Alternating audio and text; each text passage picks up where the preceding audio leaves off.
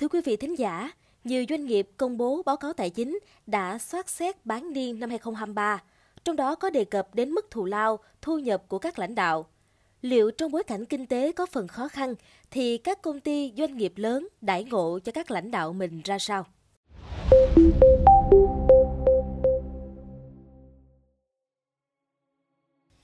Báo cáo tài chính hợp nhất quý 2 năm 2023 của công ty cổ phần hàng không Vietjet cho thấy tổng chi lương các thành viên hội đồng quản trị trong kỳ này hơn 1,4 tỷ đồng.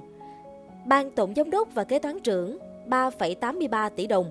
Bình quân mỗi thành viên hội đồng quản trị Vietjet nhận lương 54,9 triệu đồng mỗi tháng, giảm 60% so với cùng kỳ năm 2022.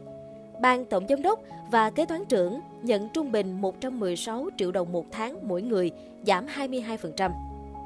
Về tình hình kinh doanh, quý 2 năm 2023, tổng doanh thu Vietjet Air lên tới 16.872 tỷ đồng, tăng 45% so với cùng kỳ. Lãi sau thuế 214 tỷ đồng, tăng 18%. Cuối tháng 6 năm 2023, Vietjet có 5.990 nhân viên. Vietnam Airlines cũng tiết lộ tiền lương và thù lao của Hội đồng Quản trị, Ban Kiểm soát và Ban điều hành trong 6 tháng đầu năm nay là 5,53 tỷ đồng, tăng 33% so với cùng kỳ. Trong đó, tiền lương bình quân của Hội đồng Quản trị, Ban Kiểm soát, Ban điều hành 72,8 triệu đồng mỗi người mỗi tháng. Còn thù lao bình quân Hội đồng Quản trị, Ban Kiểm soát 12 triệu đồng một người một tháng. Người có thu nhập cao nhất là Tổng Giám đốc Lê Hồng Hà với 561 triệu đồng, tương đương gần 94 triệu đồng một tháng. Chủ tịch Hội đồng Quản trị ông Đặng Ngọc Hòa nhận 509 triệu đồng, trung bình gần 85 triệu đồng mỗi tháng. Lũy kế 6 tháng đầu năm, Vietnam Airlines đạt doanh thu hơn 44.000 tỷ đồng, tăng 47% so với cùng kỳ năm 2022. Lãi gộp đạt gần 2.900 tỷ, khả quan hơn nhiều so với khoản lỗ gộp nửa đầu năm 2022. Sau trừ chi phí, Vietnam Airlines lỗ sau thuế 1.331 tỷ đồng trong nửa đầu năm 2023, chỉ bằng 1 phần tư so với 6 tháng đầu năm 2022. Trong bối cảnh khó khăn chung, nhiều doanh nghiệp vẫn phải chi trả thù lao, thu nhập lãnh đạo doanh nghiệp cao hơn cùng kỳ. Như tại Tổng công ty Vietlasora, tổng chi cho thù lao, thu nhập của Hội đồng Quản trị, Ban Tổng Giám đốc trong kỳ này đều tăng. Trong đó, chi cho Hội đồng Quản trị hơn 3,93 tỷ đồng, tăng 23% so với kỳ trước, còn chi trả cho Ban Tổng Giám đốc hơn 5,17 tỷ đồng, tăng 33%. Tuy nhiên, không phải ai cũng tăng. Như ông Nguyễn Văn Tuấn, Chủ tịch Hội đồng Quản trị và ông Trần Ngọc Anh, thành viên Hội đồng Quản trị, cùng nhận 810 triệu đồng, bằng năm ngoái, tương đương 135 triệu mỗi tháng. Còn ông Nguyễn Trọng Hiền và Lê Bá Thọ, hai thành viên Hội đồng Quản trị khác, nhận lần lượt là 810 triệu đồng và 758 triệu đồng. Ông Hiền cao hơn năm ngoái, tương ứng 7%, trong khi ông Thọ nhận gấp hơn 3 lần cùng kỳ năm trước. Trước đó, ông Lê Bá Thọ được Đại hội đồng cổ đông bầu là thành viên hội đồng quản trị sau khi bà Đỗ Thị Phương Lan có đơn từ nhiệm. Còn ông Nguyễn Anh Tuấn, tổng giám đốc, nhận 970 triệu đồng, tăng 20%. Ông Lương Thanh Tùng, một phó tổng giám đốc, nhận hơn 1,059 tỷ đồng, tăng 49%. Còn lại 5 phó tổng khác nhận từ dao động 240 tới 996 triệu đồng. Vietlasora là doanh nghiệp lớn trong ngành vật liệu xây dựng, có tổng số nhân viên lên tới hơn 7.000 người, thời điểm cuối tháng 6 năm 2023. Sau năm 2022, lãi kỷ lục, lợi nhuận sau thuế hợp nhất bán niên sau soát xét năm nay của Vietlasora giảm tới 46% so với cùng kỳ, đạt 777 tỷ đồng.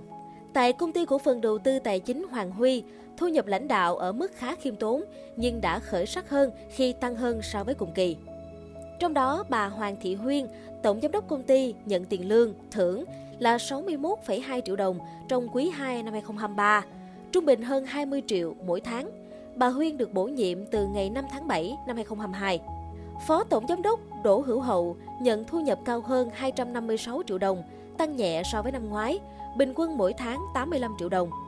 Cùng vị trí Phó Tổng Giám đốc, nhưng các ông bà Đỗ Hữu Hưng, Hồ Thị Xuân Hòa, Nguyễn Thế Hùng nhận lương thưởng tương ứng 96 triệu đồng, 37,5 triệu đồng và hơn 100 triệu đồng. Ngược lại, một doanh nghiệp bất động sản lớn ở khu vực phía Nam, công ty cổ phần phát triển bất động sản Phát Đạt PDR, thu nhập lãnh đạo giảm rất mạnh. 6 tháng đầu năm nay, ông Nguyễn Văn Đạt, Chủ tịch pdr nhận 965 triệu đồng, giảm gần 90% so với cùng kỳ. Lương bình quân mỗi tháng năm nay của ông Đạt là 160 triệu đồng, trong khi năm ngoái là hơn 1,12 tỷ đồng. Mức thu nhập của ông Đạt cũng thấp hơn nhiều so với bà Trần Thị Hường, vị trí phó chủ tịch, và ông Bùi Quang Anh Vũ, tổng giám đốc. Bà Hương nhận được gần 1,6 tỷ đồng, tức 260 triệu đồng một tháng, thấp hơn gần một nửa so với năm trước. Còn ông Vũ nhận 2,8 tỷ đồng trong 6 tháng, giảm 30%. Thu nhập của lãnh đạo phát đạt giảm trong bối cảnh kinh doanh đi xuống. Bán niên 2023, PDR có doanh thu 195 tỷ đồng, sụt hơn 86% so với cùng kỳ. Do chuyển nhượng công ty con, lợi nhuận sau thuế đạt 298 tỷ đồng bán niên năm nay, giảm 57%. Cá biệt vừa qua, thị trường còn ghi nhận một giám đốc điều hành bị nợ lương nên từ nhiệm. Đó là trường hợp tại công ty Sông Đà 101, ông Lê Hà Phương, giám đốc điều hành cho biết, doanh nghiệp đã vi phạm hợp đồng lao động, không thanh toán đầy đủ lương cho ông kể từ ngày ký hợp đồng đến nay. Quý vị nghĩ sao về những thông tin trên? Hãy để lại ý kiến của mình bằng cách bình luận bên dưới nhé. Cảm ơn quý thính giả đã lắng nghe số podcast này.